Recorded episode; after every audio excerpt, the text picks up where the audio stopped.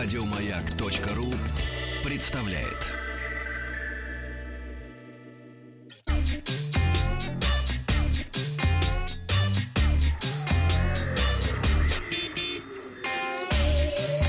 Страна транзистория. Доброе утро, это Доброе. Вахтанг Махарадзе, новости высоких технологий. Сначала к опросу вчерашнему. Вы бы фотографировали на пленку, если бы она снова стала доступна, спросили мы вас. Зачем, если есть фотоаппарат? Зачем, если есть смартфон? И с удовольствием. А, зачем, если есть фотоаппарат 15%? А, а, зачем, если есть смартфон 40%? И с удовольствием 44% почти процентов наших слушателей. Некоторые пишут, что пленка из продажи не пропадала. Конечно, не пропадала, но имелось в виду, если бы она стала бы вновь популярной, широко, так сказать, использоваться, не знаю, лежала бы в каждом магазине и стоила бы 3 копейки. А, пишут нам, что есть фотографы пленочные у нас. А, Николай пишет, что химия, фотобумага, лаборатории и удовольствие полное, когда все делаешь э, сам. Да, когда линолеум в пятнах от проявителя, когда у тебя дырки на одежде Класс. от э, фиксажа, извините, училка за фиксажа. Да. Странный вопрос, говорит Оля. Снимаю и на пленку. Многие фотографы не перестают снимать именно на пленку, потом колдовать в лаборатории. Ну, э, речь идет в данном случае о широких слоях населения, а не только о фотографов. А, Сейчас 90% делаются на цифровых носителях, а жаль, написал нам Павел. Ну и давайте к новостям. Сегодня в выпуске новый китайский бренд Realme уже в России.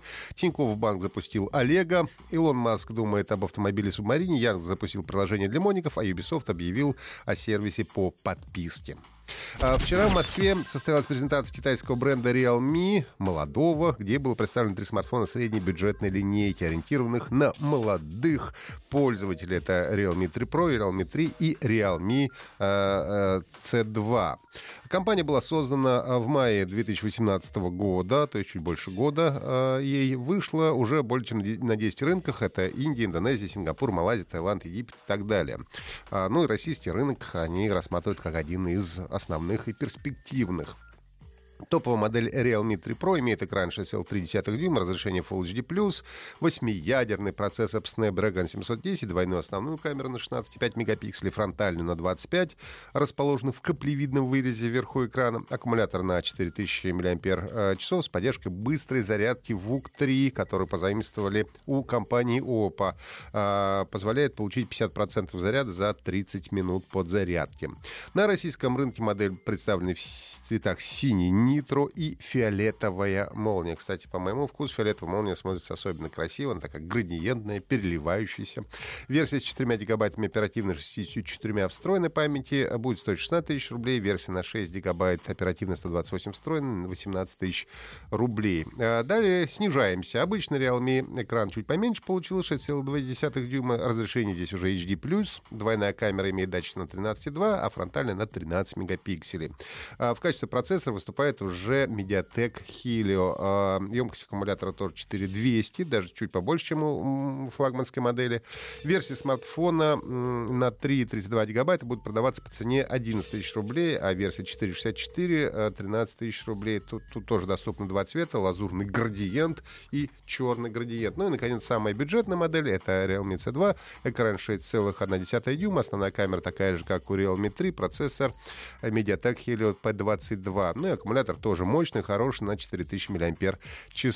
А, Представлено в двух цветах, черный бриллиант и синий бриллиант. Мне всегда нравится, как они, э, вот нейминг цветов у китайских смартфонов, это всегда какая-то поэзия и сказка.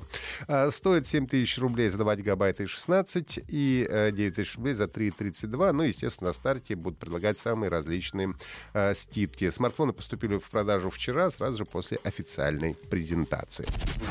Тинькофф Банк сообщил о запуске в мобильном приложении голосового помощника Олега. Олег доступен в приложениях под iOS и Android. Чтобы начать общение с помощником в мобильном приложении банка, достаточно сказать «Привет, Олег» или «Слушай, Олег».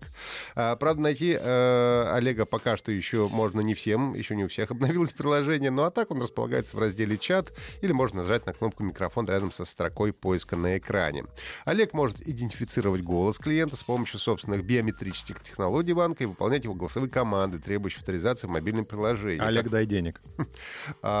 Уже были такие запросы, об этом чуть позже. А, как сообщается в пресс-релизе, Олег мужчина от 25 до 40 лет, он вежливый, не любит понебратство, а если нужно, может быть настойчивым. Ему не чуждо чувство юмора, и он не учит пользователя жизни, пока тот не попросит. Но а, уже через день после запуска Олег научился грубым словам. Как раз, когда его спросили, Олег, займи соточку, Олег ответил неприлично. А, алгоритм, лежащий в основе помощника, обучается на открытых данных. Тинькофф Банк уже признал, что не всегда удается уберечь Олега от дурного влияния и пообещал принять необходимые меры, чтобы его воспитать. Ну, а пока, в общем, с Олегом можно пообщаться как мужчина с мужчиной. Вообще И- это законно? Ну, в принципе, да, почему нет? А, Илон Маск, ну, он не матерится, но грубит, грубит, да, достаточно серьезно. Илон Маск рассказал акционерам компании Tesla, что у его команды уже готов дизайн автомобиля Submarine. Он похож на машину-амфибию Джеймса Бонда из фильма «Шпион, который меня любил». По словам Маска, машина была самой крутой вещью, которую он видел в кино. Оригинальную амфибию Lotus Esprit 76 года Илон купил на аукционе еще в 2013 Она обошлась ему тогда в 997 тысяч долларов. Предпринимателя очень вдохновила идея трансформации автомобиля в подводную лодку за одну минуту, как это было в фильме. Поэтому он решил сам построить такую модель. Маск осознает, что рынок для сбыта подобных транспортных средств был бы крохотным, но поэтому большого коммерческого смысла в серийном выпуске не видит. Но в качестве демонстрационного прототипа Тесла вполне могла бы выпустить что-то подобное, сказал Илон Маск. Яндекс запустил приложение с, распознаванием одежды в дополненной реальности. Компания Яндекс начала тестировать модное приложение Slowy. Оно использует технологию дополненной реальности и позволяет автоматически распознать одежду в видеороликах. Пока программа находится в состоянии бета-тестирования, в нем, если хотите, можно принять участие. Для этого нужно оставить свой адрес электронной почты на странице приложения Слой, подключиться к тестированию публики. Э, Подключение ожидается в течение лета. В сентябре планируется уже релиз. Пользователи смогут снимать и смотреть ролики, примерять на себя виртуальные аксессуары и маски в режиме дополненной реальности, а также обсуждать моду с другими пользователями. Ну и, наконец, на выставке E3 компания Ubisoft сообщила о скором запуске сервиса по подписке Uplay Plus, который э, придет на персональный компьютер 3 сентября этого года.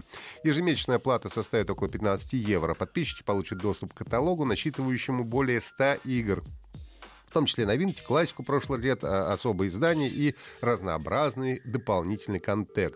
контент. Все, кто зарегистрируется в Uplay Plus э, в период до 15 августа, смогут воспользоваться бесплатным доступом к сервису с 3 по 30 сентября. Подписчики также станут автоматическими, автоматически станут участниками программ по бета-тестированию различных игр новых, например, Tom Clancy's Ghost Recon Breakpoint, Point, которая стартует 5 сентября, ну и смогут воспользоваться ранним доступом к новинкам, сыграв в Tom Clancy's Ghost Recon Breakpoint Ultimate Edition уже 1 октября за три дня до официального выхода. А, ну и также поиграть в новинки Watch Dogs Legion, Tom Clancy's Ghost Recon Breakpoint, Gods and Monster и другие игры. Это были все новости высоких технологий. Если есть вопросы, задавайте мне личным а, сообщением а, ВКонтакте. Ну и подписывайтесь на подкаст Транзистория на сайте Маяка и в iTunes. Еще больше подкастов на радиомаяк.ру.